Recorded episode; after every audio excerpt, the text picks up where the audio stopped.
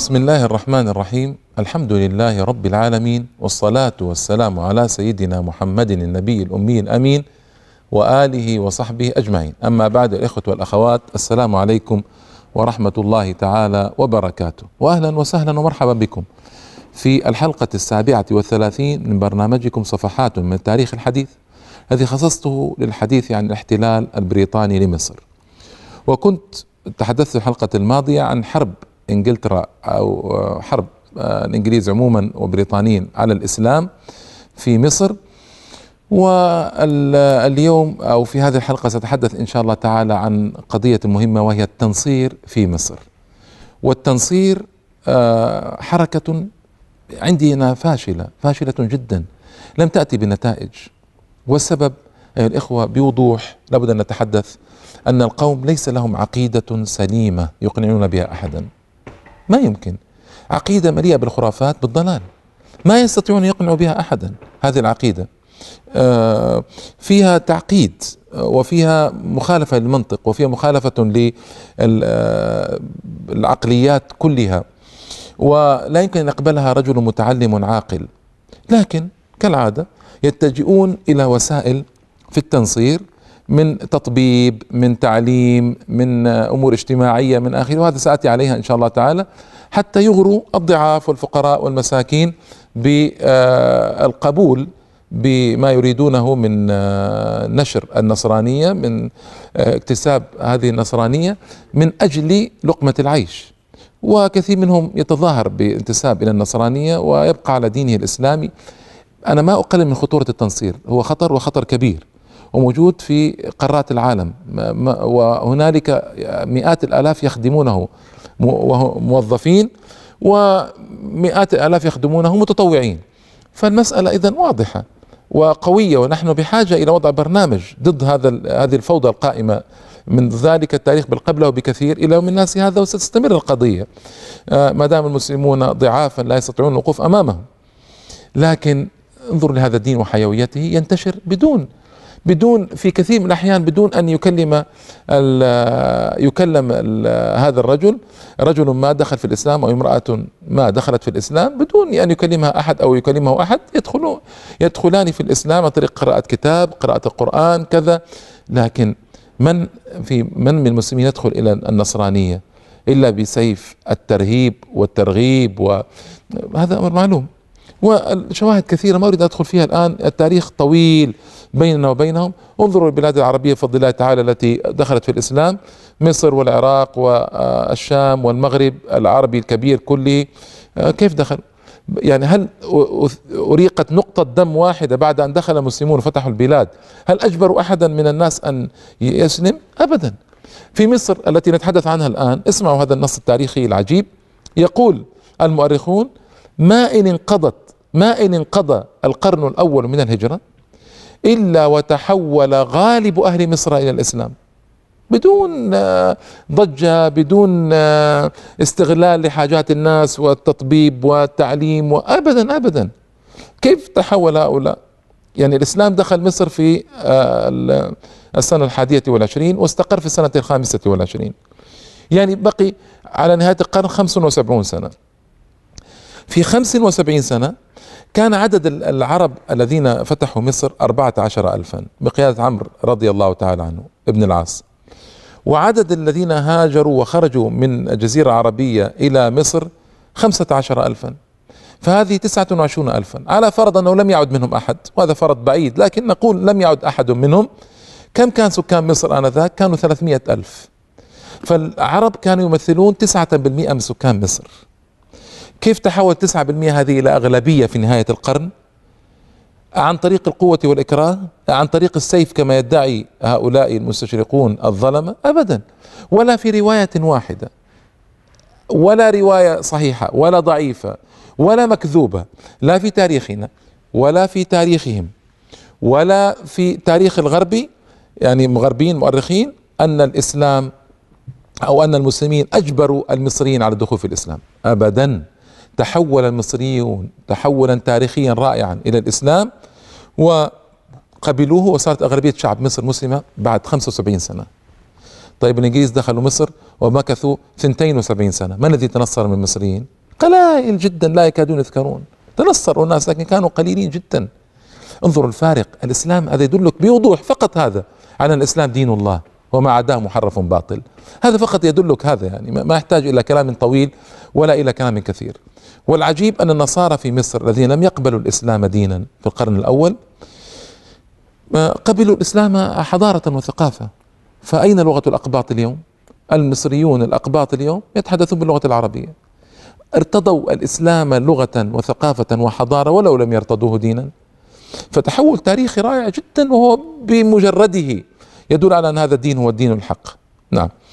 التنصير في مصر في الحقيقة آه، اللورد بلفور بلفور هذا رجل خطير. كان وزير خارجية البريطانية وهو صاحب الوعد الشهير وعد من لا يملك لمن لا يستحق. إن جلالة الملكة تنظر بعين العطف لإعطاء وطن قومي اليهود في فلسطين. وجاءت الملكة آنذاك في آه، نوفمبر 1917 ما كانوا يملكون فلسطين بعد. ما كانوا دخلوا فلسطين البريطانيون ما دخلوا بعد.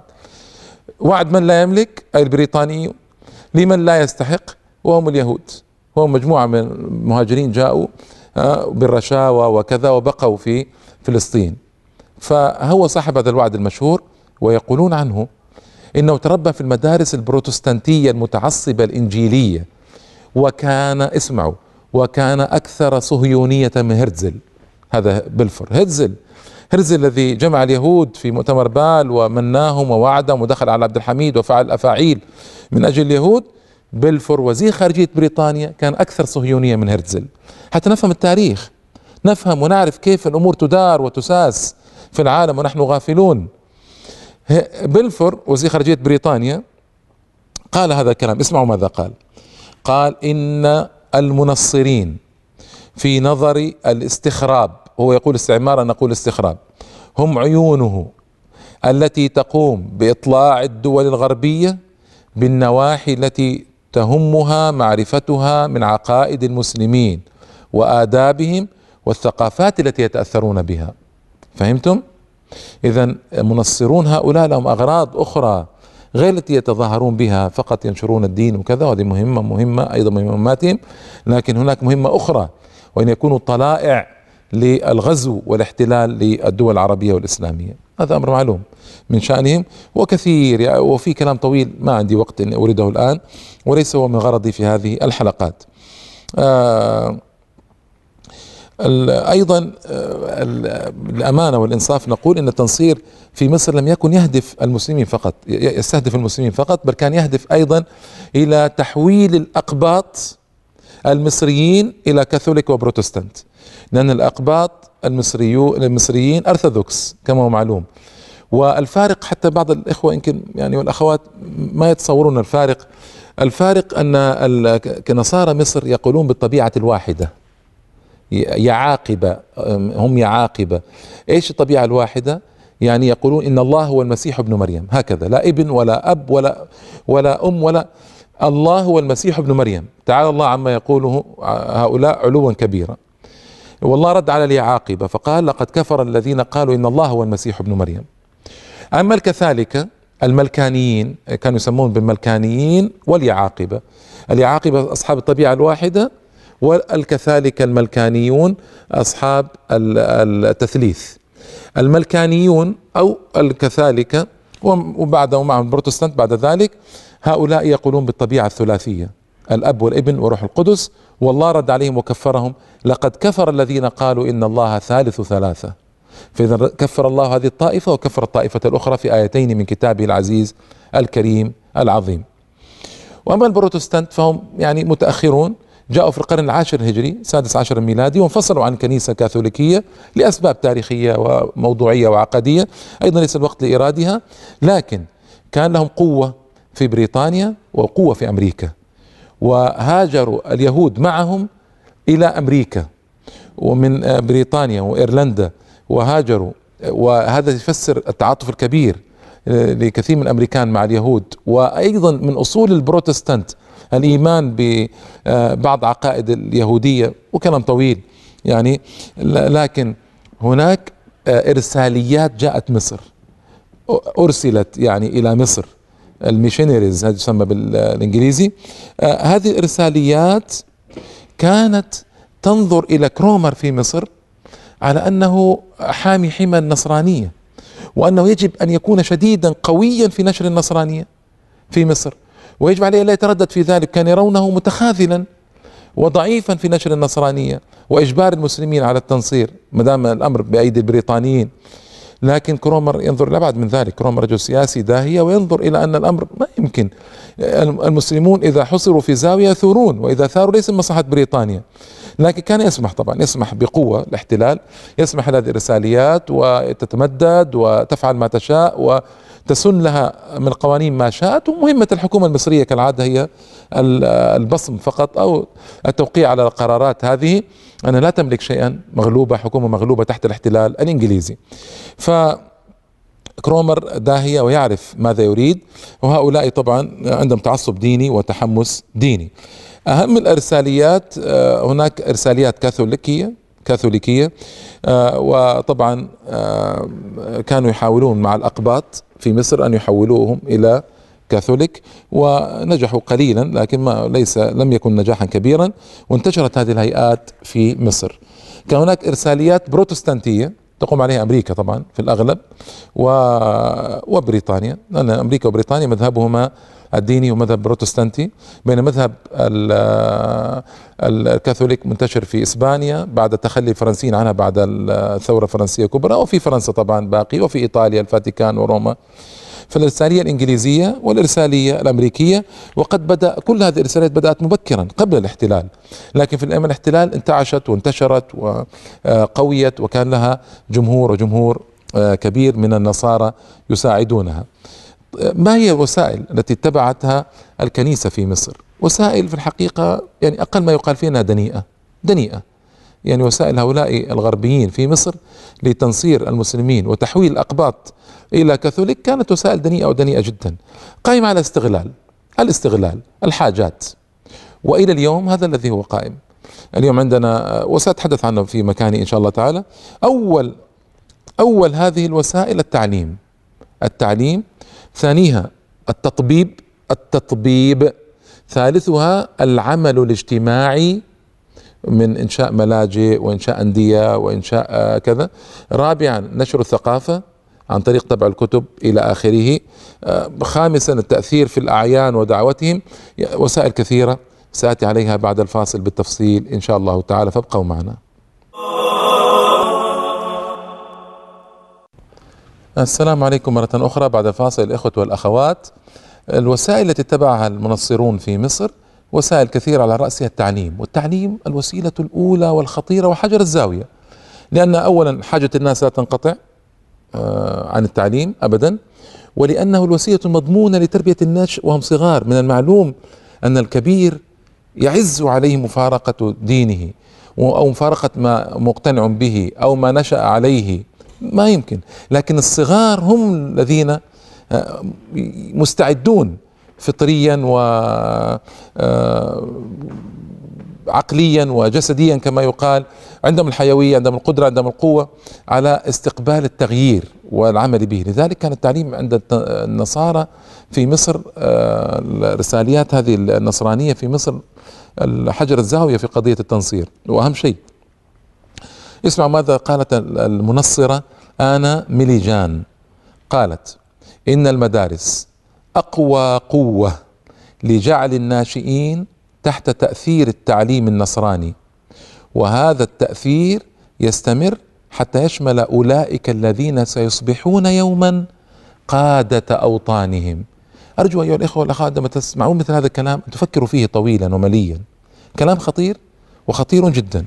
اسمعوا. إن المدارس أقوى قوة لجعل الناشئين تحت تأثير التعليم النصراني. وهذا التأثير يستمر حتى يشمل أولئك الذين سيصبحون يوما قادة لأوطانهم.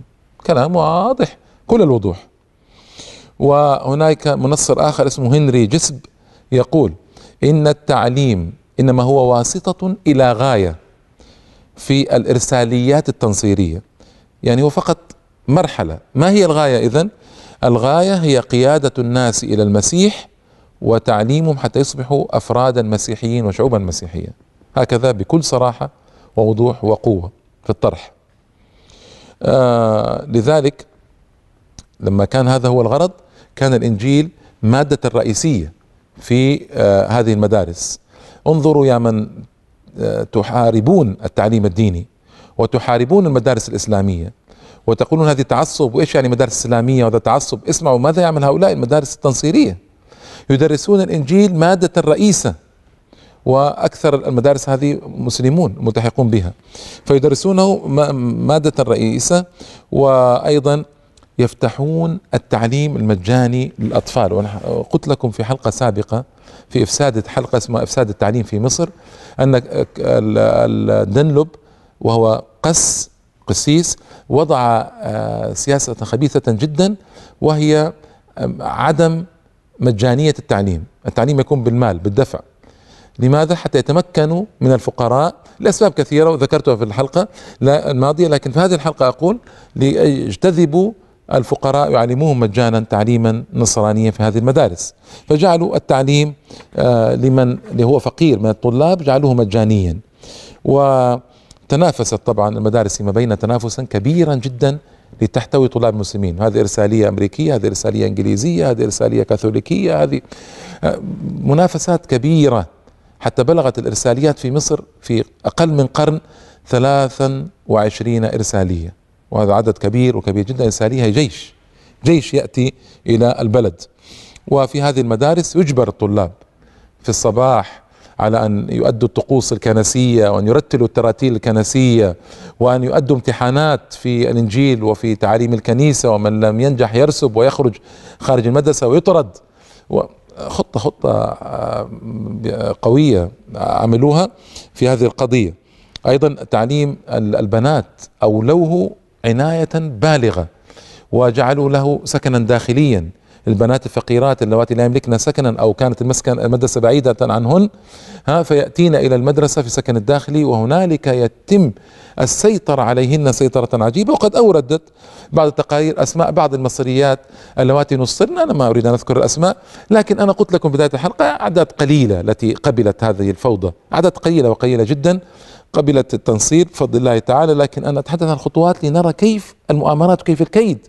ليل نهار كيد الغربي ضدنا وضد المسلمين وضد أبناء المسلمين. اسمعوا ماذا تقول آه، المنصرة أنا ميلي جان وذكرت لكم آنفا نصا من نصوصها تقول كلاما في غاية الخطورة وفي غاية الوضوح للمغفلين آه، أو المستغفلين أو ضعاف العقول أو ضعاف التفكير. إنا لله إنا إليه راجعون. تقول في صفوف كلية البنات في القاهرة آنذاك يعني بنات آباؤهن باشوات وبكوات يعني آه، بيك وباشا. وليس ثمة مكان آخر يمكن أن يجتمع فيه مثل هذا العدد من البنات المسلمات تحت النفوذ النصراني. وليس ثمة طريق إلى حصن الإسلام أقصر مسافة من هذه المدرسة. أي ليس هنالك طريق إلى هدم الإسلام أقصر من هذه المدرسة. عندكم البنات اللواتي آباؤهن بشوات بكوات وسيأتين في المستقبل بطبيعة الحال في مصر آنذاك سيأتين في المستقبل بالبشوات والبكوات الذين سيديرون البلد. فماذا تريدون أحسن من هذا؟ هذا هو طريق هدم الإسلام. حتى أقول لكم إن يعني الإسلام محفوظ بحفظ الله تعالى وعنايته ورعايته إن نحن نزلنا الذكر وإنا له لحافظون. وإلا لو بقي الإسلام علينا يا حسرة في مثل هذه الظروف والأحوال ضاع منذ زمن طويل جدا. طيب. يعني إنا لا إليه راجعون. وذكر أيضا تقارير عن أعداد المدارس وأحوال المدارس. يعني ما أريد أن أطيل أنا أخذت نفسي بالإيجاز في هذه الحلقات. لكنهم يعني يبذلون جهدا هائلا. يرسلون أحد مشايخ الحارات مثلا ليدرس يعطونه مالا طبعا وهو مسلم لكن تحت تأثير المال يفعل أي شيء. يرسلونه إلى آه، آه، آه، بيوت الحارة ليحصي لهم كم بيتا في الحارة وأحوال البيوت في الحارة ومن هم الضعاف ومن هم المحتاجون من هم المتعلمون ومن غير المتعلمين. فبعد ذلك يأتي هؤلاء المصرون يطرقون الأبواب على بعض البيوت وينتقون من البيوت من يريدون. فوضى فوضى تحت تحت ظل الاحتلال الإنجليزي في مصر آنذاك. آه الحمد لله بفضل الله تعالى في هذه الأيام مصر وغير مصر تنبهت لهذا الكيد وما أقول انتهى الأمر موجود في كل الدول العربية تقريبا لكن تنبهوا إلى الكيد والشعب. الشعب صار عنده وعي. أحسن بكثير جدا من الماضي وأصبح يعرف الاعيب هؤلاء وأصبح يبتعد عنهم بفضل الله تعالى بفطرته التي تحسنت كثيرا آه، في هذه الأيام بفضل الله تعالى ومنه. آه، آه، طبعا تعرضت هذه الكنيسة لتهديدات بعض الأحيان تهديدات بالقتل المدارس يعني مش ليس الكنيسة. تعرضت لتهديدات بالقتل من أولياء الأمور لما عرفوا أن بعض أولياء الأمور لما عرفوا أن الأولاد يصلون حسب الصلاة الكنسية ويرتلون التراتيل الكنسية ويحفظون مقاطع من الإنجيل فوصلت تهديدات إلى حد كبير. حتى من الأقباط رفضوا الكاثوليكا آه، أو البروتستانتية. فماذا حدث؟ هذه المدارس وضعت لائحة وطلبت فيها من أولياء الأمور أن يوقعوا من أراد أن يأتي بابنه يوقع. أنه ليس عنده مانع أن يدرس آه، بحسب الطريقة الإرسالية التنصيرية وأن يقرأ الإنجيل وكذا. وكان بعض أكثر الآباء يوقعون طبعا ما يعني عندهم الاهتمام بالتعليم ولو كان حساب عقيدة الابن أو حساب تفكيري. إما آه، غفلة وقلة وعي أو عدم اكتراث ولا مبالاة كحال أكثر المسلمين. و المدارس طبعا مليئة بوسائل عجيبة منها مثلا مليئة بتماثيل حجرية لعيسى وأمه آه، ويأتون الطلاب يعني إلى هذه التماثيل ويخضعون أمامها وكذا. أيضا في شرح الدروس الدروس العربية يأتون بمدرس نصراني ليدرس العربية وحسبك أن يكون مدرس نصرانيا يدرس العربية. فيقول لهم مثلا اعربوا الناس هلك إلا المسيحي المسيحيين. إيش إعراب المسيحيين؟ طبعا هذا مستثنى آه وكذا منصوب لكن في النهاية ما هو الإعراب؟ لا ما هو هذا المراد المراد ما هي جملة هذه؟ ما هي الجملة هذه؟ المسيح ابن الله. تعالى الله عما يقولون.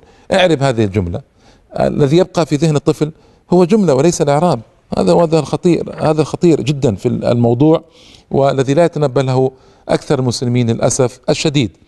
آه اذا المدرسون آه غير مسلمين حتى في اللغة العربية.